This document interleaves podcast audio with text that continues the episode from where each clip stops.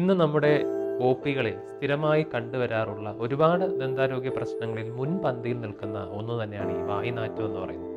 പലരുടെയും ആത്മവിശ്വാസത്തെ കാര്യമായി ഖനിക്കുന്ന ഈ ഒരു പ്രശ്നത്തിന് പിന്നിൽ കേവലം ദന്താരോഗ്യ സംബന്ധമായ കാരണങ്ങൾ മാത്രമാണോ അതോ മറ്റു പല കാരണങ്ങൾ കൂടി അതിൽ ഒളിഞ്ഞിരിക്കുന്നുണ്ടോ എന്ന് നമുക്കൊന്ന് പരിശോധിക്കാം. ഏറ്റവും പ്രധാനമായിട്ട് നമുക്ക് വായുനാറ്റത്തിനെ രണ്ടായിട്ട് തരംതിരിക്കാനായിട്ട് സാധിക്കും. ഏറ്റവും ആദ്യമായി പറഞ്ഞു കഴിഞ്ഞാൽ പലപ്പോഴും നമ്മൾ രാവിലെ എഴുന്നേറ്റ് കഴിയുമ്പോൾ എല്ലാവർക്കും ചെറിയ തോതിൽ വായ്നാറ്റം അനുഭവപ്പെടാറുണ്ട്. നമ്മൾ ഇതിനെ പറയുന്നത് ഫിസിയോളജിക്കൽ ഹാലിറ്റോസിസ് അല്ലെങ്കിൽ ശരീരധർമാനുബന്ധമായിട്ടുള്ള ഒരു വായ്നാറ്റം എന്ന് പറയാറുണ്ട്. അതായത് നമ്മുടെ ഡെയിലിയുള്ള ചയാപചയ പ്രവർത്തനങ്ങളുടെ ഫലമായിട്ട് നമുക്ക് അനുഭവപ്പെടുന്ന ഒരു വായ്നാറ്റം. സാധാരണയായിട്ട് നമ്മൾ രണ്ടു നേരം ബ്രഷ് ചെയ്ത് കിടന്നാലും രാവിലെ എഴുന്നേൽക്കുന്ന സമയത്ത് ചെറിയ തോതിലൊക്കെ ഇത് അനുഭവവേദ്യമാകാറുണ്ട്.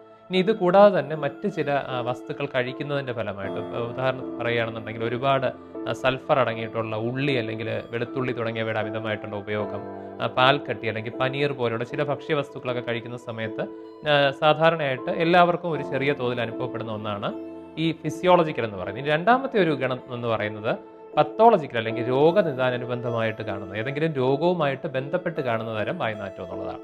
ഈ രണ്ടാമത്തെ ഗണത്തിൽ പെടുന്ന വായുനാറ്റത്തിനാണ് ശരിക്കും പറഞ്ഞു കഴിഞ്ഞാൽ നമ്മൾ ചികിത്സ എടുക്കേണ്ട ആദ്യത്തെ ഗണത്തിൽ പെടുന്നത് സാധാരണയായിട്ട് ഒരു ഏറ്റക്കുറച്ചിൽ അനുഭവപ്പെടുന്ന രീതിയിൽ പലർക്കും കാണുന്ന ഒന്നാണ്. അത് സാധാരണയായിട്ട് നമ്മൾ രാവിലത്തെ ഒരു ബ്രഷിങ് കഴിയുന്ന മാത്രയിൽ തന്നെ അപ്രത്യക്ഷമാവുന്ന ഒന്നുകൂടിയാണ് ഈ രണ്ടാമത്തെ ഗണത്തിൽ പെടുന്ന ഏതെങ്കിലും ഒരു അസുഖം കാരണം ഉണ്ടാകുന്ന വായുനാറ്റത്തിനെ നമുക്ക് പിന്നെയും അതിനെ പ്രധാനമായിട്ടും രണ്ടായിട്ട് തരംതിരിക്കാൻ സാധിക്കും. ഒന്ന് നമ്മൾ പറയുന്നത് ഓറൽ ഹാലിറ്റോസിസ് അതായത് വായിലെ കാരണങ്ങൾ കൊണ്ട് മാത്രം ഉണ്ടാകുന്ന രീതിയിലുള്ള വായുനാറ്റം. രണ്ടാമത്തേതെന്ന് പറഞ്ഞാൽ എക്സ്ട്രാ ഓറൽ അതായത് ശരീരത്തിന്റെ മറ്റ് ഫലഭാഗങ്ങൾ ഉണ്ടാകുന്ന പ്രശ്നങ്ങൾ കാരണം ഉണ്ടാകുന്ന വായ്നാറ്റം.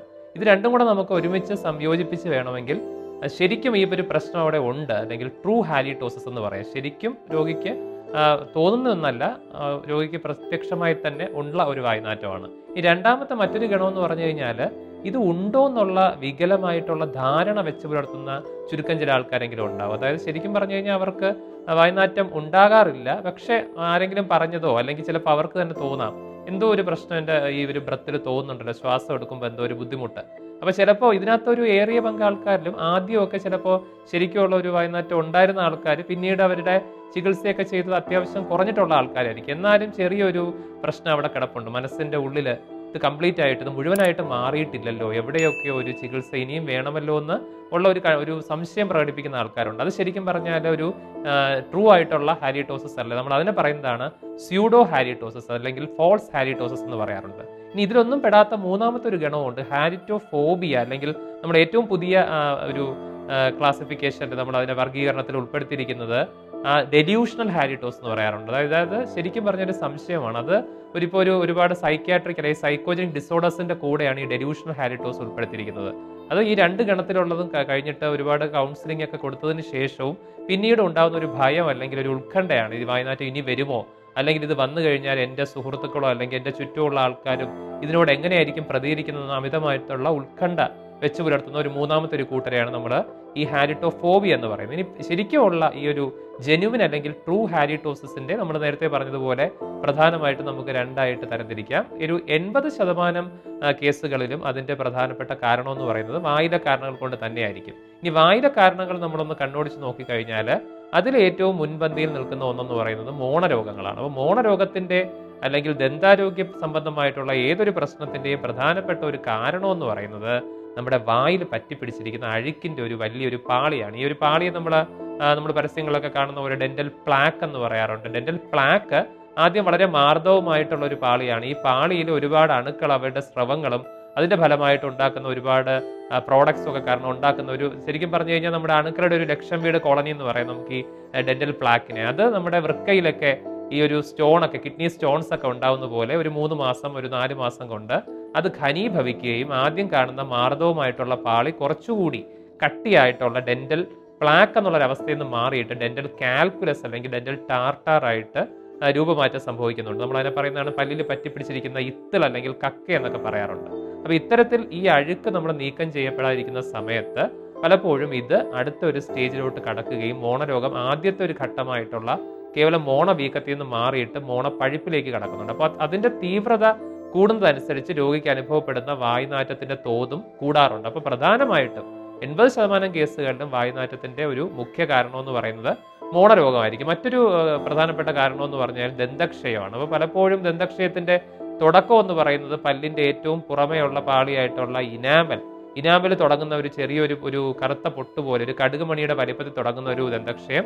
പിന്നീട് അതിന്റെ ഉൾഭാഗമായിട്ടുള്ള ഡെന്റൽ നമ്മൾ ഡെന്റിൻ അല്ലെങ്കിൽ ദന്ത വസ്തുവിലോട്ട് ഡെന്റൽ ട്യൂബ്യൂളിന്റെ അകത്തോട്ട് കടന്നിട്ട് അതിന്റെ ഉള്ളിലുള്ള നമ്മുടെ മജ്ജയും അല്ലെങ്കിൽ നമ്മുടെ ഈ രക്തക്കുഴലൊക്കെ സ്ഥിതി ചെയ്യുന്ന ഡെന്റൽ പൾപ്പ് അല്ലെങ്കിൽ ദന്ത മജ്ജയിലോട്ട് കടക്കുമ്പോഴാണ് അത് ശരിക്കും വലിയ ആഴത്തിലുള്ള ഒരു പോഡായിട്ട് മാറുന്നത്. അപ്പൊ അത്തരത്തിൽ ആഴത്തിലുള്ള ഒരു പോഡ് അല്ലെങ്കിൽ ദന്തക്ഷയാവുന്ന സമയത്ത് നമ്മൾ കഴിക്കുന്ന ഭക്ഷണത്തിന്റെ അവശിഷ്ടങ്ങൾ ഈ പോഡിനകത്തേക്ക് ഇരിക്കുകയും അവിടെ ഇരുന്നിട്ട് അതും വായുനാറ്റമൊക്കെ ഉണ്ടാക്കാനുള്ള ചാൻസ് വളരെ കൂടുന്നുണ്ട്.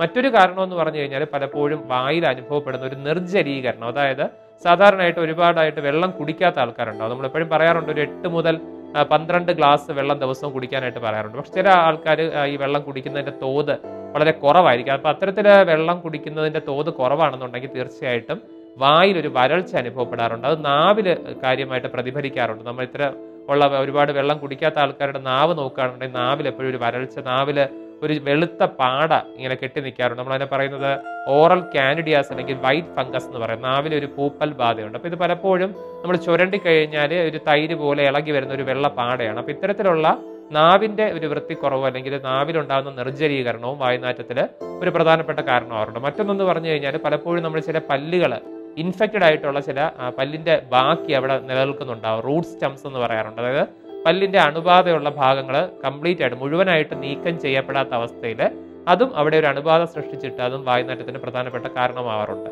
ഇനി വായിലെ എല്ലാ പ്രശ്നങ്ങളും പരിഹരിച്ചു കഴിഞ്ഞാൽ ചില കേസുകളിൽ പിന്നെയും വായുനാറ്റം അവിടെ നിലനിൽക്കാറുണ്ട്. അപ്പോൾ ഇരുപത് ശതമാനം കേസുകളിൽ മിക്കവാറും ഇത് നമ്മൾ പറയാം എക്സ്ട്രാ ഓറൽ വായിലല്ലാതെ ശരീരത്തിന്റെ മറ്റ് പല ഭാഗത്തെ അസുഖങ്ങൾ കാരണവും വായുനാറ്റം ഉണ്ടാവാറുണ്ട്. അതിൽ ഏറ്റവും മുൻപന്തിയിൽ നിൽക്കുന്ന ഒന്നാണ് നമ്മുടെ ശ്വാസകോശ സംബന്ധമായിട്ടുള്ള അസുഖങ്ങൾ. അപ്പോൾ ശ്വാസകോശ സംബന്ധമായിട്ട് ഇപ്പോൾ ലങ് ആപ്സസ് ഉള്ള ആൾക്കാരിൽ അല്ലെങ്കിൽ ന്യൂമോണിയ ഉള്ള കേസുകളിലൊക്കെ നമുക്ക് വായുനാറ്റം അനുഭവപ്പെടാറുണ്ട്. പല ഉദര സംബന്ധമായിട്ടുള്ള രോഗങ്ങളുണ്ട്. ഉദാഹരണത്തിന് നമ്മൾ നോക്കുകയാണെന്നുണ്ടെങ്കിൽ ഗ്യാസ്ട്രൈറ്റിസ് ഉള്ള ആൾക്കാരുണ്ടാവും. അല്ലെങ്കിൽ ജി ആർ ഡി എന്ന് പറയാറുണ്ട്. ഗ്യാസ്ട്രോ ഈസോഫാജിയൽ റിഫ്ലക്സ് ഡിസീസ് എന്ന് പറയാറുണ്ട്. അത് പുളിച്ചു തേട്ടലുള്ള ആൾക്കാരുണ്ട് അപ്പം പലപ്പോഴും കഴിക്കുന്ന അമ്ല അമ്ലരസം ഉള്ള ആമാശയ രസങ്ങൾ പലപ്പോഴും വായുടെ ഉത്ഭാഗത്തേക്ക് പുളിച്ച് തികട്ടി വരിക. അതിന്റെ ഫലമായിട്ട് വായുനാറ്റം അനുഭവപ്പെടുന്ന ആൾക്കാരുണ്ടാവും. മറ്റൊന്നെന്ന് പറഞ്ഞാൽ ചില മൂന്ന് ചില അസുഖങ്ങൾക്ക് നമ്മൾ പ്രധാനമായിട്ട് അതിനൊരു പ്രത്യേക തരം ഗന്ധം തന്നെ പറയാറുണ്ട്. ഉദാഹരണത്തിന് പ്രമേഹ രോഗികളുണ്ട് പ്രമേഹ രോഗികൾക്ക് അവരുടെ ഒരു ശരീരം നോക്കുകയാണെങ്കിൽ എപ്പോഴും കീറ്റോൺ സംയുക്തങ്ങൾ ഉണ്ടാവാറുണ്ട്. അപ്പോൾ അത് അതിന്റെ ഫലമായിട്ട് അവയുടെ ശ്വാസത്തിലൊക്കെ തന്നെ ഈ കീറ്റോൺ ബോഡീസിന്റെ ഒരു സ്മെല്ല് കാരണം ഒരു പഴം ചീഞ്ഞളിഞ്ഞ തരത്തിലുള്ള ഒരു ഫ്രൂട്ടി ഒരു ഫ്രൂട്ടി ഓർഡറാണ് അവിടെ പ്രധാനമായിട്ട് വരുന്നത്. അതിന്റെ പ്രധാനപ്പെട്ട കാരണം എന്ന് പറഞ്ഞാൽ അസറ്റോ അസറ്റോൺ പോലുള്ള കീറ്റോൺ സംയുക്തങ്ങൾ കൂടി നമ്മുടെ ഈ ശ്വാസത്തിൽ കലരുന്നതുകൊണ്ടാണ് അവർക്ക് അത്തരത്തിലുള്ള ഒരു ഗന്ധം വരുന്നത്.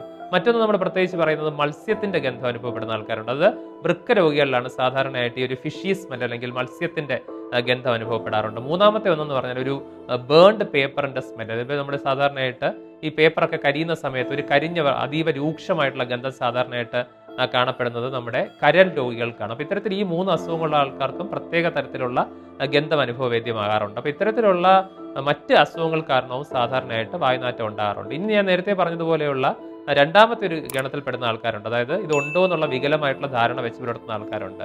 അപ്പോൾ ഇതിന് ഈ ഓരോ കണ്ടീഷൻ അനുസരിച്ചും അതിന് കൊടുക്കേണ്ട ചികിത്സ തീർച്ചയായിട്ടും വിഭിന്നമായിരിക്കും. ഇനി നമുക്കിത് എങ്ങനെ ഉണ്ടെന്ന് തീർ- ഉറപ്പുവരുത്താമെന്നുള്ളത് നോക്കാം. ഈ വളരെ ലഘുവായിട്ടുള്ള ഒരു പരിശോധന വഴി നമുക്ക് തന്നെ ഇത് ഉറപ്പുവരുത്താനായിട്ട് സാധിക്കും. രണ്ട് രീതിയിൽ നമുക്ക് ഇത് സ്വയം നിർണയിക്കാവുന്നതാണ് ഒന്ന് ഏറ്റവും സിമ്പിളായിട്ട് ചെയ്യാവുന്ന പറഞ്ഞാൽ ഒരു സ്പൂൺ ഒരു കരണ്ടി ഉപയോഗിച്ചുകൊണ്ട് നമുക്ക് നാവിന്റെ ഏറ്റവും പുറകിൽ നാവിന്റെ ഏറ്റവും പുറക് ഭാഗത്ത് നിന്ന് നാവിന്റെ തുമ്പ് വരെ നമുക്ക് ജസ്റ്റ് ഒന്ന് ഒരു ഒരു മിനിറ്റ് ഒന്ന് ഉരച്ചതിന് ശേഷം ഒന്ന് വെയിറ്റ് ചെയ്തതിന് ശേഷം നമുക്ക് ആ കരണ്ടി ഒന്ന് ജസ്റ്റ് ഒന്ന് മണപ്പിച്ച് നോക്കിയിട്ട് നമുക്ക് ശരിക്കും പറഞ്ഞ എന്തെങ്കിലും ഒരു രൂക്ഷമായിട്ടുള്ള ഒരു സ്മെൽ അവിടെ തോന്നുന്നുണ്ടെങ്കിൽ തീർച്ചയായിട്ടും അത് നമുക്ക് ഉണ്ടാകുന്ന ഒരു തോന്നലല്ല ജെനുവിനായിട്ട് ഉള്ള ഒരു വായുനാറ്റമാണെന്ന് നമുക്ക് ഉറപ്പിക്കാനായിട്ട് സാധിക്കും. മറ്റൊന്ന് നമ്മൾ പറയുന്ന സാധാരണയായിട്ട് കൈത്തണ്ടയിലേക്ക് ജസ്റ്റ് ഒന്ന് ബ്ലോ ചെയ്യുക ഒന്ന് ഊതി നോക്കുക.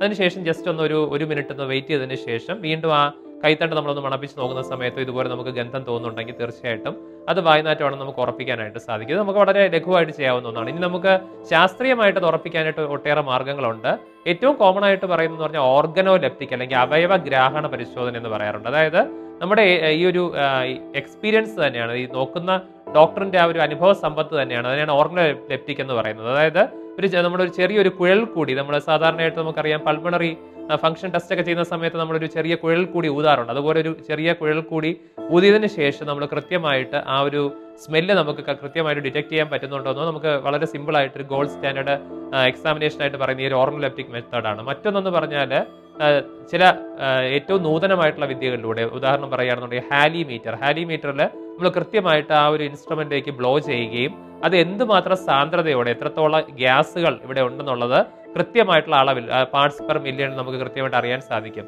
ഇതിന്റെ പ്രധാനപ്പെട്ട കാരണം എന്ന് പറയുന്നത് വോളറ്റൈൽ സൾഫർ കോമ്പൗണ്ട്സ് നമ്മൾ പറയാറുണ്ട്. അല്ലെങ്കിൽ മെയിനായിട്ട് പറയുന്നത് വോളറ്റൈൽ ഓർഗാനിക് കോമ്പൗണ്ട്സ് എന്ന് പറയാറുണ്ട്. അല്ലെങ്കിൽ ജൈവ സംയുക്തങ്ങൾ പറയാറുണ്ട്. അസ്ഥിര ജൈവ സംയുക്തങ്ങൾ. അതായത് നമുക്ക് പെട്ടെന്ന് തന്നെ ആവിയായി പോകുന്ന തരത്തിലുള്ള പ്രധാനപ്പെട്ട ചില സംയുക്തങ്ങളുണ്ട്. അതിന്റെ ഉദാഹരണം പറയുകയാണെന്നുണ്ടെങ്കിൽ നമുക്കറിയാം ഈ ഒരു ആലപ്പുഴ ഭാഗത്തോട്ടൊക്കെ നമ്മൾ സാധാരണയായിട്ട് പോകുമ്പോൾ ഒരു സ്ഥിരമായിട്ട് വരുന്ന ഒരു ഗന്ധമുണ്ട്. അവിടെയൊക്കെ തൊണ്ട് ഒരുപാട് അഴുകാനിട്ടിരിക്കുന്ന സമയത്ത് നമ്മൾ പണ്ട് കെമിസ്ട്രി ലാബിലൊക്കെ ഈ ഒരു ഗന്ധം അനുഭവിച്ചിട്ടുണ്ട്. അത് ഹൈഡ്രജൻ സൾഫൈഡ് എന്ന് പറയുന്ന ആ ഒരു ഗ്യാസ് ആണ് അവിടെ പ്രധാനമായിട്ട് ഈ ഒരു ഗന്ധം ഉണ്ടാക്കുന്നത് അത്തരത്തിലുള്ള hydrogen sulphide methyl mercaptan ethyl dimethyl sulphide പോലെയുള്ള വാദങ്ങളെ ഒരുമിച്ച് പറയുന്ന പേരാണ് അസ്ഥിര നൈസർഗിക സംയുക്തങ്ങൾ അല്ലെങ്കിൽ വോളറ്റൈൽ ഓർഗാനിക് കോമ്പൗണ്ട്സ് എന്ന് പറയുന്നത് ഈ ഒരു കോമ്പൗണ്ട്സ് ആണ് പ്രധാനമായിട്ടും നമ്മുടെ വായിലിരുന്നിട്ട് ഈ ഒരു വായുനാറ്റം ഉണ്ടാക്കുന്ന പ്രധാനപ്പെട്ട കാരണം ഉണ്ടാവുന്നത്. അപ്പോൾ ആ ഗ്യാസിന്റെ തോത് എത്രമാത്രം ഓരോരുത്തരുടെയും ശ്വാസത്തിലുണ്ടെന്ന് നിർണയിക്കാനായിട്ട് നമുക്ക് ഈ ഒരു ഹാരിമീറ്റർ ഉപയോഗിച്ച് നമുക്ക് പരിശോധനയ്ക്കായിട്ട് സാധിക്കും. ഏറ്റവും നൂതനമായിട്ട് ഇലക്ട്രോണിക് നോസ് കമ്പ്യൂട്ടറിന്റെ സഹായത്തോടെ ചില സോഫ്റ്റ്വെയറിന്റെ സഹായത്തോടെ നമ്മൾ ഈ ഒരു വായുനാറ്റമുള്ള ആളിന്റെ ശ്വാസത്തിൽ നിന്നും കൃത്യമായിട്ട് ഇത്തരം ഗ്യാസിന്റെ ഇത്തരം വാതകങ്ങളുടെ അളവ് ക്രോഡീകരിക്കാൻ കഴിവുള്ള ചില നൂതനമായിട്ടുള്ള ചികിത്സാ രീതികളും പാശ്ചാത്യ രാജ്യങ്ങളുടെ ഈ ഇലക്ട്രോണിക് നോസ് പോലെയുള്ള ചികിത്സാ നിർണയ രീതികളും ലഭ്യമായിട്ടുണ്ട്. അപ്പം നമ്മുടെ നാട്ടിൽ നമുക്ക് ഏറ്റവും സിമ്പിളായിട്ട് ഈ നേരത്തെ പറഞ്ഞ അവയവഗ്രാഹണ പരിശോധന വഴിയോ അല്ലെങ്കിൽ ഏറ്റവും ലളിതമായിട്ട് രോഗിക്ക് തന്നെ നമുക്ക് സ്വയം നിർണയിക്കാനായിട്ട് സാധിക്കും. ഇത് ഇത് കണ്ടെത്തി കഴിഞ്ഞു കഴിഞ്ഞാൽ ഇതിനുള്ള ചികിത്സ എങ്ങനെ വേണമെന്നുള്ളത് ഇതിന്റെ കാരണത്തിനെ അടിസ്ഥാനപ്പെടുത്തിയിട്ടാണ് ഇരിക്കുന്നത്. ഇപ്പോൾ വായുനാറ്റത്തിന്റെ പ്രധാനപ്പെട്ട കാരണം മോണരോഗമാണെന്നുണ്ടെങ്കിൽ മോണരോഗത്തിന്റെ ചികിത്സയാണ് നമ്മൾ അവിടെ എടുക്കേണ്ടത്. മോണരോഗത്തിന്റെ ചികിത്സ അതിന്റെ പ്രാരംഭഘട്ടത്തിൽ അതിന്റെ ചികിത്സ എന്ന് പറയുന്നത് പല്ലുകൾ കൃത്യമായിട്ട് വൃത്തിയാക്കി വെക്കുക. അൾട്രാസോണിക് സ്കെയിലിംഗ് എന്ന് പറയുന്ന ലഘുവായിട്ടുള്ള ഒരു പ്രക്രിയ വഴി നമുക്ക് ഈ പല്ലിൽ നേരത്തെ പറ്റിപ്പിടിച്ചിരിക്കുന്ന ഈ അഴുക്കിന്റെ പാളി നമുക്ക് കൃത്യമായിട്ട് നീക്കം ചെയ്യാനായിട്ട് സാധിക്കും. അതോടൊപ്പം തന്നെ കുറച്ചുകൂടി ആഴത്തിൽ ഇത് പോയിട്ട് മോണരോഗത്തിന്റെ അടുത്ത ഘട്ടമായിട്ടുള്ള മോണ പഴുപ്പിലേക്ക് എത്തിക്കഴിഞ്ഞാൽ ഫ്ലാപ്പ് സർജറി എന്ന് പറയുന്ന ലഘുവായിട്ടൊരു ശസ്ത്രക്രിയ വഴി നമുക്ക് ആ ഒരു അവസ്ഥയിൽ മോണരോഗത്തിനെ ചികിത്സിച്ചെടുക്കാനായിട്ട് സാധിക്കും. ദന്തക്ഷയമാണ് അവിടുത്തെ പ്രധാനപ്പെട്ട പ്രശ്നം എന്നുണ്ടെങ്കിൽ അത് ഏത് ഘട്ടത്തിലാണ് ദന്തക്ഷയം എത്തിയിരിക്കുന്നത്? ഞാൻ നേരത്തെ പറഞ്ഞ ഏറ്റവും പുറമേയുള്ള പാളിയായിട്ടുള്ള ഇനാബലിനെയോ അല്ലെങ്കിൽ ഏറ്റവും രണ്ടാമത്തെ പാളിയായിട്ടുള്ള ദന്തവസ്തു അല്ലെങ്കിൽ ഡെന്റിനെ മാത്രം ബാധിക്കുകയാണെന്നുണ്ടെങ്കിൽ നമുക്ക് പല്ലിന്റെ നിറത്തിലുള്ള ചില പദാർത്ഥങ്ങൾ ഉപയോഗിച്ചുകൊണ്ട് പല്ലിനെ അടച്ചെടുക്കാനായിട്ട് സാധിക്കും. പല്ലിന്റെ ഏറ്റവും ഉൾക്കാമ്പായിട്ടുള്ള ദന്തമജ്ജയെ കാര്യമായിട്ട് ബാധിക്കുന്ന സമയത്ത് നമുക്ക് വേരിന്റെ അ- അഗ്രം വരെ അടച്ചെടുക്കുന്ന ജൈവ സൗഹാർദ്ദപരമായിട്ടുള്ള ഗട്ടാപ്പർച്ച എന്ന് പറയുന്ന ഒരു വസ്തു കൊണ്ട് അടച്ചെടുക്കുന്ന റൂട്ട് കനാൽ ട്രീറ്റ്മെന്റ് എന്ന് പറഞ്ഞ ചികിത്സ വഴി നമുക്ക് ആ ഒരു കേസുകളിൽ നമുക്ക് അതിനെ കൃത്യമായിട്ട് അതിന്റെ പരിഹാരം കണ്ടെത്താനായിട്ട് സാധിക്കും. ഇനി ഞാൻ നേരത്തെ പറഞ്ഞതുപോലെ ചില കേസുകളിൽ നാവ് വരണ്ടുണങ്ങുന്ന ആൾക്കാരുണ്ട്. അപ്പോൾ കൃത്യമായ രീതിയിൽ നമ്മൾ നിർജലീകരണം വരാത്ത രീതിയിൽ ദിവസവും എട്ട് മുതൽ പന്ത്രണ്ട് ഗ്ലാസ് വെള്ളം കുടിക്കുന്നത് ശീലമാക്കുക നാവ് കൃത്യമായിട്ട് വൃത്തിയാക്കുന്നത് ശീലമാക്കുക വർഷത്തിൽ രണ്ട് തവണ സ്ഥിരമായിട്ട് നമുക്ക് പല്ല് ക്ലീൻ ചെയ്യുന്നത് ഒരു ശീലമാക്കി വെച്ച് കഴിഞ്ഞാൽ തീർച്ചയായിട്ടും നമുക്ക് വായിലെ കാരണങ്ങൾ കൊണ്ടുള്ള വായുനാറ്റം പരിഹരിക്കാനായിട്ട് സാധിക്കും. ഇനി ഞാൻ നേരത്തെ പറഞ്ഞ ശരീരത്തിന്റെ മറ്റ് ഭാഗത്തുള്ള അസുഖങ്ങളാണ് പ്രശ്നം എന്നുണ്ടെങ്കിൽ അതിന് അതിന്റെ കൃത്യമായിട്ടുള്ള മെഡിക്കൽ ട്രീറ്റ്മെന്റ് എടുത്തു കഴിഞ്ഞാൽ തീർച്ചയായിട്ടും ആ ഒരു കണ്ടീഷൻസ് നമുക്ക് കൃത്യമായിട്ട് പരിഹരിക്കാനായിട്ട് സാധിക്കും. ഇതിന്റെ കാരണം എന്താണെന്ന് കൃത്യമായിട്ട് കണ്ടെത്തുക. ആ കാരണം മനസ്സിലാക്കിയിട്ട് അതിന് അനുയോജ്യമായിട്ടുള്ള ചികിത്സ എടുത്തു കഴിഞ്ഞാൽ തീർച്ചയായിട്ടും ഒരു തൊണ്ണൂറ് മുതൽ തൊണ്ണൂറ്റഞ്ച് ശതമാനം കേസുകൾ നിങ്ങൾക്ക് കൃത്യമായിട്ട് പരിഹരിച്ചെടുക്കാൻ പറ്റുന്ന ഒന്ന് തന്നെയാണ് ഈ വായുനാറ്റം. പക്ഷേ ചുരുക്കം ചില കേസുകൾ ഇപ്പോൾ അഞ്ച് ശതമാനം കേസുകളിൽ നമുക്ക് എന്താണ് കാരണമെന്ന് കണ്ടെത്താനാവാത്ത രീതിയിലുള്ള ചില കേസുകൾ നമ്മുടെ ഒരു ഇത്രയും നാളത്തെ ഒരു ട്രീറ്റ്മെന്റ് എക്സ്പീരിയൻസ് പറയുകയാണെന്നുണ്ടെങ്കിൽ നയന്റി ഫൈവ് പെർസെന്റ് കേസിലും അതിന്റെ നമുക്ക് കാരണം കണ്ടെത്താൻ കഴിഞ്ഞിട്ടുണ്ട്. ഒരു ഫൈവ് പെർസെന്റ് കേസുകളിൽ പലപ്പോഴും ചികിത്സ കൊടുത്തു കഴിഞ്ഞാലും പിന്നീടും വീണ്ടും ഒരു ഒരു ആറ് മാസത്തിന് ശേഷം പിന്നെ ഇതേ സെയിം പ്രശ്നമായിട്ട് നമ്മളെ സമീപിക്കുന്ന ആൾക്കാരുണ്ടാവും. ശരിയായ പരിശോധനകൾ കൂടി നമുക്ക് ഇത്തരത്തിൽ തിരിച്ചു വരുന്ന ഈ അഞ്ച് ശതമാനം കേസുകളിലും നമുക്കൊരു ശാശ്വതമായ പരിഹാരം നിർദ്ദേശിക്കാനായി സാധിക്കും. അത്തരത്തിൽ നമ്മൾ കൃത്യമായ കാരണങ്ങൾ കണ്ടെത്തി കഴിഞ്ഞാൽ തീർച്ചയായും ഒരു ശാശ്വതമായ ശമനം കിട്ടുന്ന ഒരു പ്രശ്നം തന്നെയാണ് ഈ വായുനാറ്റം.